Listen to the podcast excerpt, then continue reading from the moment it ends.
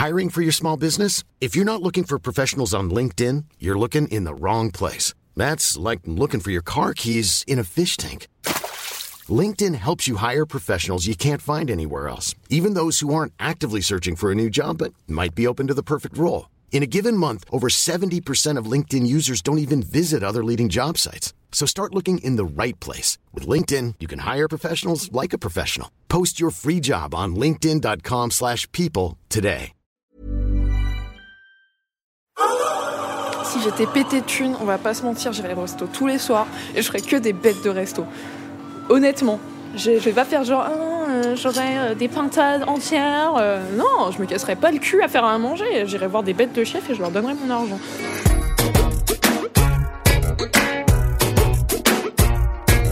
Dans le ventre de Huel la mort. Dans le ventre de Huel la mort. De Huel la mort. Huel la mort. Dans le ventre de... Dans le ventre de Huel la mort. Ce midi, j'ai rendez-vous avec Huel Lamort. Huel est une musicienne, guitariste, arrangeuse et compositrice de talent. Elle a sorti son premier album Loom en février de cette année sur le label Sony Masterbox. Elle a aussi composé la musique du film Marcher sur l'eau d'Aïssa Maïga. Quand il s'agit de sa musique, Huel n'aime pas se laisser enfermer dans une case, et elle a bien raison. Et j'ai l'impression que c'est un peu pareil pour la bouffe. Quand je me suis renseignée sur ce qu'elle aimait manger, j'ai obtenu plusieurs informations assez hétéroclites qui impliquaient, je cite, un resto franco-coréen trop un troquet chic espagnol où l'on finit pompette à la sangria et gros bao sur le canal Saint-Martin, car, je cite encore, les baos, c'est la vie. J'ai opté pour cette troisième option car je suis complètement d'accord avec Huel, les baos, c'est la vie. On a attendu 14 heures pour se retrouver pour ne pas qu'il y ait trop de bruit. Et du coup, on avait franchement la dalle. Salut Ça va Vous avez réservé Ça va, j'ai réservé. En fait, j'ai euh, j'ai réservé en haut parce que euh, il y a moins de prix. Ouais. C'est gardé, du coup, Céline m'a demandé de garder le petit euh, espace séparaté. Ça un peu moins nourri, euh, pour ça. Merci. Si vous avez besoin de quoi que ce soit, je suis là. Ouais, ok, ça marche. Merci. Bah, regarde le. Je peux te... On peut se tutoyer? Bah ouais. Je vais regarder, même si je sais très bien ce que je prends. Hein, voilà. Est-ce que toi, tu fais partie des gens qui partagent ou euh, plutôt tu prends tes plats et euh, tu les prends pour toi? Ça dépend qui est avec moi. si c'est des amis à moi que je, connais, je sais qui partagent euh, équitablement, on partage. Mais toi, toi, tu sais ce que tu vas prendre? T'es obligé de prendre un bao déjà. Ouais, je vais prendre un bao. Mais comme les baos, on a deux, tu vois, je me dis peut-être. Ah bah peut- si tu veux, on en prend, on prend deux paires et on, on en Voilà. prend une chacune. Donc si on prend un charsuis et... Et après, ceux-là, t'aimes bien avec, euh, tu sais, ceux avec un peu le liquide dedans. Oh j'adore, j'adore, Ouais. j'adore. Donc maintenant, il faut que je te pose vite des questions avant qu'on commence à manger. C'est tout le problème de cette interview. D'accord. Euh, ouais, où est-ce que tu as grandi, toi? Euh, j'ai grandi euh, à Paris dans un premier temps Euh, et après euh, j'ai déménagé à Vitry-sur-Seine en banlieue et j'ai vécu euh, par intermittence un peu en Afrique, en République centrafricaine et euh, je passais quand même presque tous mes étés aux États-Unis dans le sud. Donc j'ai fait euh, Paris, la banlieue, l'Afrique, euh, les États-Unis. Et parce que ton père est états-unien et ta mère est centrafricaine, c'est ça? Oui, mon père est états-unien. J'adore, j'ai jamais entendu ça.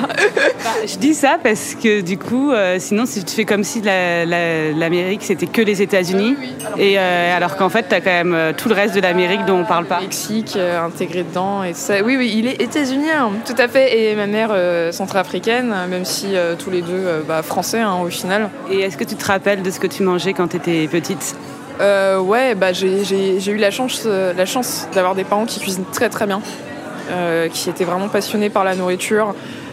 J'ai mangé beaucoup de plats africains. Euh, des trucs qui mettent 2-3 jours à préparer euh, et on mange ça sur une journée entière, des trucs trop bons. Euh, du Cameroun, euh, du Congo, du Mali, euh, de la Côte d'Ivoire. Mes parents adoraient la nourriture asiatique, surtout japonaise, donc on mangeait beaucoup japonais, mais les vrais Jap. Tu vois, ceux où tu vas qu'une fois par an parce que ça coûte une blinde. Et euh, beaucoup de nourriture américaine via mon père aussi. Et toi, t'étais une petite fille qui aimait bien manger? Ouais, oui, bah oui, oui. J'aimais bien manger et euh, surtout, euh, euh, vu que mes parents cuisinaient beaucoup, et surtout, ce qui était cool, c'est qu'ils me faisaient participer à la cuisine. En fait, je pouvais pas juste mal à la télé et rien foutre. Il fallait que j'aide et que je mette la main à la pâte. Et aujourd'hui, je suis trop contente parce que ça m'a appris plein de trucs. Mais ça faisait que quand j'allais chez des potes qui avaient des parents qui cuisinaient pas trop, je pouvais vraiment être super chiante parce que je trouvais que parfois c'était vraiment pas bon, tu vois, genre des plats picards et tout. À l'époque, au picard, c'était pas bon. Et, euh, ouais, ils m'ont transformée en petite snob de la bouffe, quoi. Et il y a quoi comme plat euh, que tes parents faisaient que tu refais maintenant? Bah, il y a un plat que euh, ma mère faisait beaucoup, c'est euh, du gombo. Donc c'est un légume africain, s'appelle okra, dépendant d'où on est. Et en fait, on le hache très finement et on le fait cuire avec des crevettes séchées. on peut mettre de la morue ou ce qu'on veut dedans, de la tomate. En fait, on fait cuire très longtemps jusqu'à ce que ça devienne une sauce. Et tu le sers avec un riz rouge, donc c'est un riz à la tomate africain, et tu fais des bananes plantains avec. Et euh, si tu as le temps, tu peux faire euh, de l'agneau brisé. Mais ça, il faut un barbecue et une petite technique quand même. Donc euh, c'est une petite mission quand même.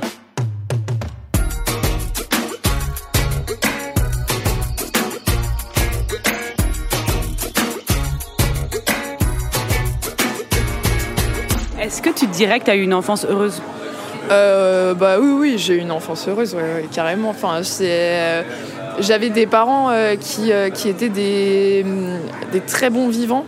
Enfin, qui on n'était pas forcément euh, riches ou aisés et tout, mais en fait, ils savaient comment se faire plaisir avec pas grand chose quoi. Que de temps en temps un bon resto ça fait trop plaisir, que d'inviter tes potes à la maison et faire un apéro ça fait trop plaisir. euh, et euh, ouais, ça m'a appris l'importance de vraiment se faire plaisir et, et je pense qu'on peut se faire plaisir avec vraiment pas beaucoup de moyens quoi en vrai, tu vois. Et tes parents, c'était des artistes euh, tous les deux? Ouais, ouais, mon père euh, euh, sculpteur peintre et euh, ma mère, bon pas vraiment artiste mais styliste dans la mode, la maroquinerie de luxe plus exactement. Donc elle travaillait dans les usines de fabricants qui travaillaient avec Chanel, Balmain, tout ça pour les accessoires.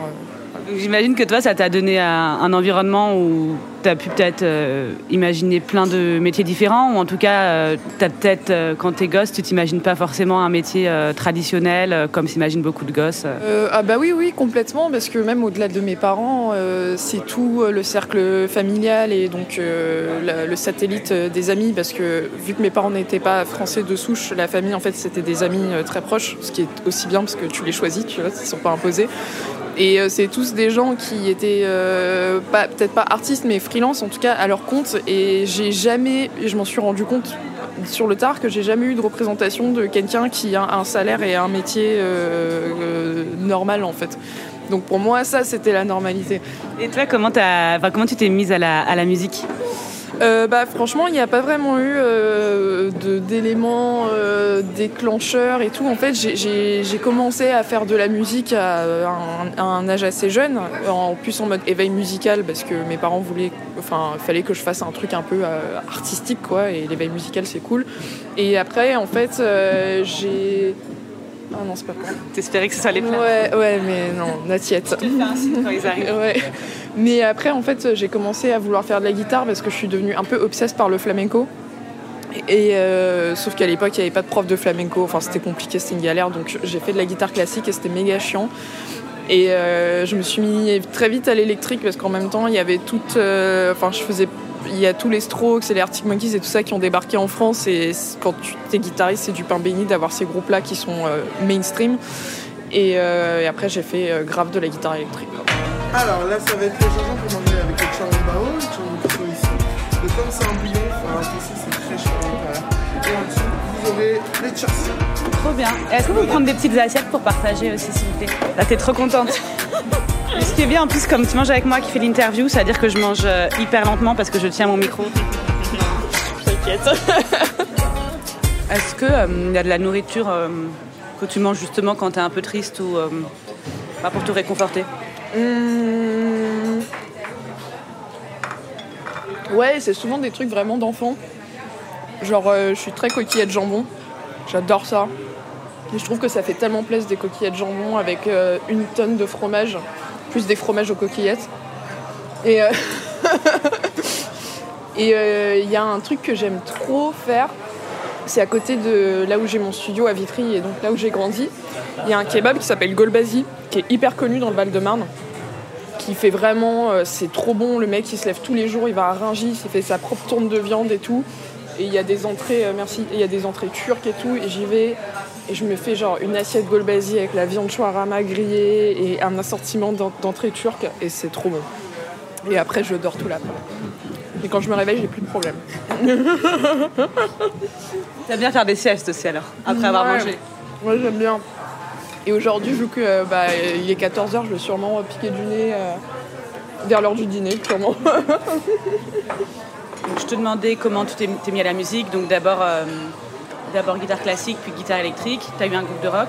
ouais. C'était plutôt un, enfin, voilà, un, un loisir, mais tu disais pas forcément que tu allais en faire ton, ton métier. À quel moment tu t'es, ça a commencé à, à devenir ton métier en fait? Bah, là où je me suis rendu compte que ça allait être mon métier, en fait, c'est quand euh, je me suis, j'ai réalisé que j'avais pas le choix. C'est quand t'es en première, en terminale et qu'on commence à te parler. euh, Enfin, à notre époque, c'était admission post-bac euh, APB, tu vois. On ressent encore de la nourriture. Vous les avez demandé, Eh, mais on les, on les attendait. On prendra un dog du bag. il n'y avait pas de problème. Ouais, c'est trop mignonne parce que quand tu vois les, quand tu vois les plats qui arrivent et tout, t'es vraiment, tu souris, t'es vraiment trop heureuse Ah, en fait. oui. Enfin, ça fait plaisir à voir. Carrément. Quand on me demandait les trucs admission post-bac et tout, euh, en fait, euh, moi j'étais là, mais en fait, j'ai envie de rien faire à part faire de la musique. Je savais pas ce que j'allais faire dans la musique, mais c'était le seul truc qui m'intéressait de ouf, tu vois. Et c'était hyper frustrant parce que tout le monde autour de moi me disait, enfin, dans le système éducatif, me disait que c'était pas une carrière de faire de la musique, tu vois, que je gagnerais jamais ma vie et tout. Et euh, là, je me suis dit, bah fuck, tu vois, genre, je vais leur montrer que voilà, quoi. Et une semaine après le bac, je me suis cassée, je suis allée en Californie à une école de musique. J'étais là, euh, qu'ils aillent tous se faire foutre. Donc t'avais quand même un support euh, familial assez fort pour qu'on te dise ok, euh, tu fais ce que tu veux. Bah mon père il était ricain et moi je suis ricaine. Du coup vu que j'avais le passeport, ça m'a permis d'avoir accès à des bourses. Et si j'avais pas eu ces bourses, j'aurais jamais pu payer les écoles. Mais là je me retrouvais à, payer 15% euh, du prix de l'école, donc je prenais des prêts bancaires en plus. Et euh, c'est grâce à ça que j'ai pu y aller surtout. Et enfin mes parents ils voyaient que j'étais pas neuneux quoi, j'étais quand même un peu dégourdi. J'étais responsable. Tu vois, genre, c'est-à-dire que j'ai commencé à. Enfin, je sortais pas mal quand j'étais au lycée, mais je faisais pas de la merde. Donc, euh, pour moi, Los Angeles, ça allait pas être la, la- la planète Davis. J'y allais juste pour taffer et étudier et rien d'autre.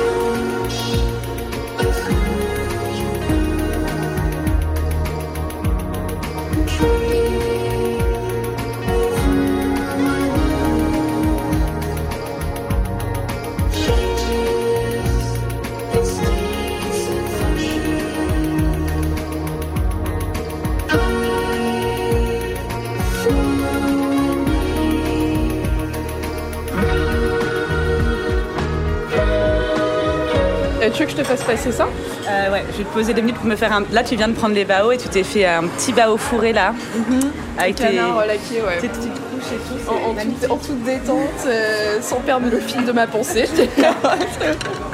C'est clair que tu sais faire deux choses en même temps. Toi, tu débarques là, c'est ton choix à 17 ans, donc euh, tu sais ce que tu veux quand même, et tu, et tu kiffes tout de suite, tu te dis, ah bah, j'ai fait le bon choix, euh, j'ai bien fait de, de partir.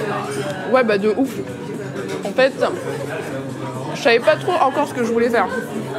À la base, cette école, c'est une école qui forme des musiciens professionnels. Donc des guitaristes professionnels, des bassistes professionnels qui partent en tournée avec euh, Pierre-Paul Jacques. Pierre Paul Jacques, moi j'ai lu avec Beyoncé. Oui, oui, oui, oui, oui, oui. Mais bon, bref, pour pas faire de name dropping. Mais Ça peut faire rêver aussi de se dire que faire des tournées avec des big stars euh, ouais, mais moi en fait, ça m'a états-uniennes. Ça m'a pas, ça m'a pas fait kiffer du tout parce qu'en fait je me rendais compte que c'était un, en fait c'est un rythme de vie qui est méga intense et où même si tu gagnes bien ta vie et tu fais des stades énormes, euh, c'est- horrible. hein. En fait tu, tu, tu dors plus, ta vie c'est des chambres d'hôtel. T'as des copains de là-bas qui sont devenus, euh, qui ont fait ce, mé- enfin, qui ont fait ce, ce métier-là? Ah oui oui bien sûr. Bah euh, les gens qui tournent avec Beyoncé, euh, je les connais très bien. Tu vas avoir des bonnes anecdotes euh, à te raconter. Ouais ouais ouais, il y a des très bonnes anecdotes à raconter. Enfin c'est des anecdotes où plus tu te rends compte que même les gens qui sont des superstars, euh, ça pourrait être tes voisins quoi. Tu vois, c'est des gens qui ont exactement les mêmes problèmes que toi. Mais je ne dirai rien. Toi, tu te rends compte que tu as envie en tout cas de faire autre chose, et là, tu pars dans une autre école à Boston et tu vas étudier le classique. Mhm. Moi, je vais étudier le classique parce que, euh, en fait, j'étais en burn-out total de la guitare. Il faut se rendre compte que quand j'étais en Californie, je jouais de la guitare de 10h du mat à 22h tous les jours. Ça m'amusait plus et j'avais plus le côté euh, didactique que j'avais avec mon instrument au début. Et puis même, il y a un moment où, en fait, tu apprends tellement de techniques et tellement de, concepts d'harmonie et tout que tu réfléchis plus comme avant, tu vois. T'es coincé dans un truc et en fait ça devient chiant et c'est un peu perfide comme processus mais que tu t'en rends pas compte jusqu'à ce que ça soit trop tard entre guillemets. Mais est-ce qu'il y a le côté, tout le monde connaît Spin Whiplash, mais vraiment tu as ce truc-là de devoir être ton instrument euh, tout le temps, tout le temps, tout le temps, tout le temps, de façon euh, obsessionnelle Oui. Mais ça, après Whiplash, euh, aux, États-Unis, t'as aucun prof qui va te balancer une cymbale. hein. C'est l'endroit où tu peux faire un procès parce que euh, quelqu'un a glissé sur une feuille de laitue, donc euh, ça va jamais, jamais se passer. Mais par contre, le truc qu'ils ont bien montré, c'est que oui, ça devient obsessionnel, quoi. Enfin, le truc du mec qui s'enferme dans sa salle de répétition et qui travaille jusqu'à avoir les mains qui saignent. Enfin, moi, je l'ai vu hein, avec des batteurs là-bas, mais c'est toi qui fais ce choix. C'est- En fait, la pression est créée par les autres élèves. Après, c'est un peu à l'image des États-Unis. hein. C'est un pays qui est un peu en mode marche ou crève, quoi. Donc, euh, ça a des bons avantages dans le sens que ça te fait vraiment progresser euh, très vite, mais après, euh, t'en oublies certains essentiels, surtout dans l'art,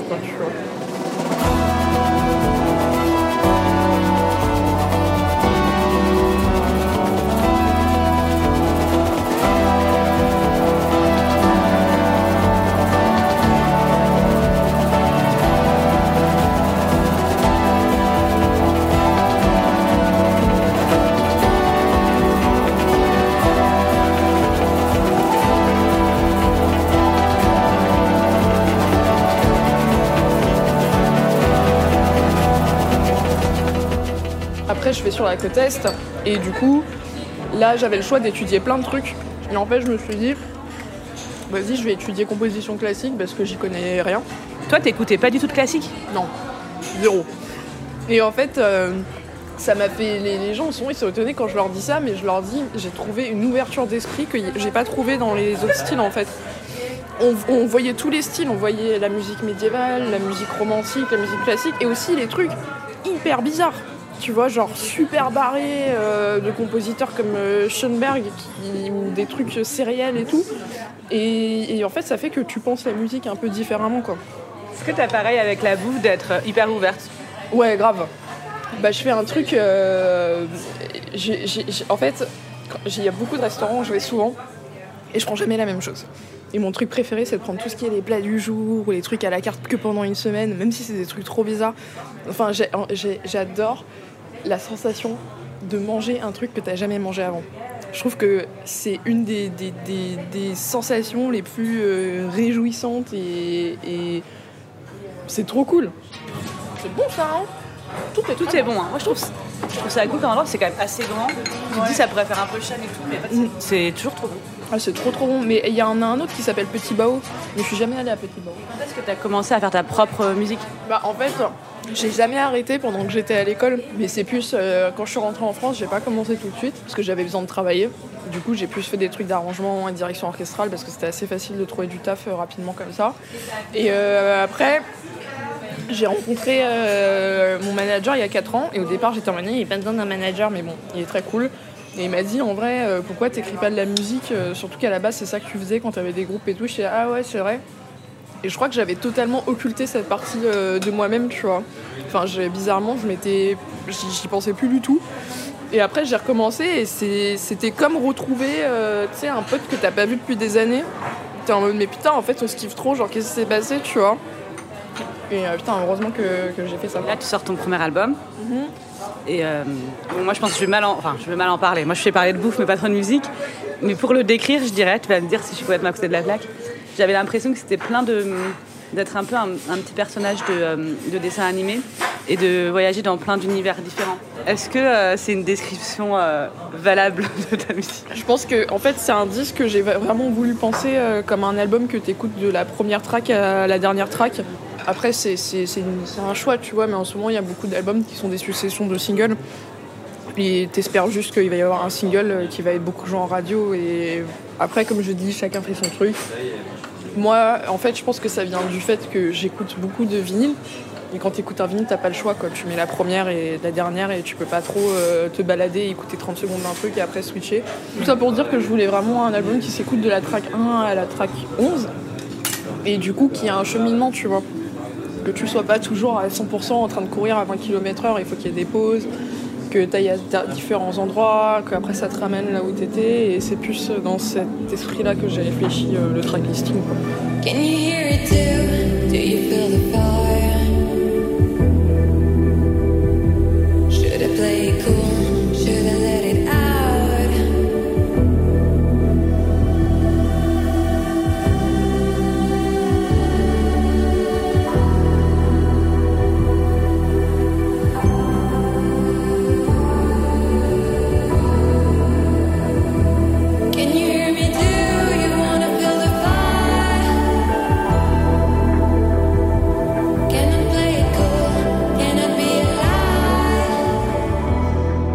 Vas avoir un catering euh, important quand tu vas faire ta tournée Bah, franchement, tu sais J'étais en train de regarder euh, cette orgie de plat vide, on a tout mangé, hein, je, tiens à, dire.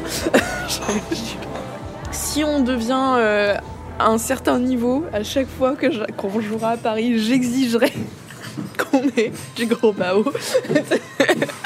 ça sera ma seule exigence, il n'y aura rien d'autre. Ça sera, je veux qu'on ait genre une montagne de petits trucs à vapeur dans, le- dans, le- dans la salle. Et on jouera tous les morceaux deux fois plus lentement. tu sais. Moi, ce que je te propose, c'est si vous êtes vraiment très très riche, genre euh, vraiment successful, tu me prends comme euh, conseillère. Et dans chaque ville, je te source un peu les meilleurs trucs. Et je te propose euh, deux trois, les deux, trois meilleures adresses en fonction de vos goûts, forcément. Euh, franchement, je suis, je suis hyper chaud parce que bien manger, c'est la santé. Et surtout quand tu pars en tournée, si tu manges mal, tu vas vraiment le sentir très vite. hein. Ça, c'est, faut faire hyper attention à sa santé. Je dis ça, je dis rien. En attendant de devenir sourceuse de UL, je vais écouter son album Loom, qui est sorti en février chez Sony Masterworks, et continuer à manger plein de gros baos. ah, c'était trop cool.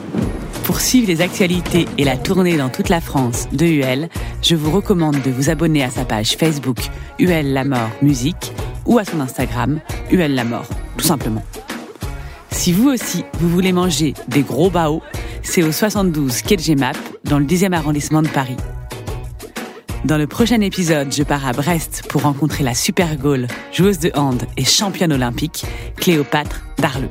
J'ai trop hâte. En plus, je crois qu'on va manger des pizzas. Dans le ventre est un podcast produit par Sony Music, imaginé et écrit par Zazie Tavissian et réalisé par Geoffrey Puitch. Merci au groupe Bagarre pour l'utilisation de leur titre Malouve dans notre générique. Si cet épisode vous a plu, n'hésitez pas à vous abonner et à en parler autour de vous. Est-ce que tu suis tes horoscopes Ah ouais, ouais, carrément. Je suis hyper à fond là-dedans. Euh, je suis Capricorne, ascendant Gémeaux. Un peu particulier comme mélange. C'est quoi un peu les caractéristiques Euh, bah, les Capricornes, euh, c'est un peu les chieurs, quoi. C'est- Clairement, c'est les chieurs. C'est, euh, c'est, c'est- on, a enfin, on a une bonne et une mauvaise réputation. Euh, C'est le signe hyper loyal, euh, ultra droit dans ses baskets, euh, mais en même temps euh, un côté euh, très euh, méthodique, obsessionnel, euh, presque arriviste et tout ça. Et à côté, t'as Gémeaux, qui est un peu le psychopathe du zodiaque. Donc, euh, ouais, Capricorne, ascendant Gémeaux. En attendant, n'oubliez pas, bien manger c'est bien, bien manger bien accompagné, c'est encore mieux. Dans le ventre de Huel la mort. Dans le ventre de Huel la mort. Dans le ventre de Huel la mort. C'est- Non, je le refais Ah non, c'était trop bien. Ça fait plusieurs voix et tout, c'est magnifique, merci.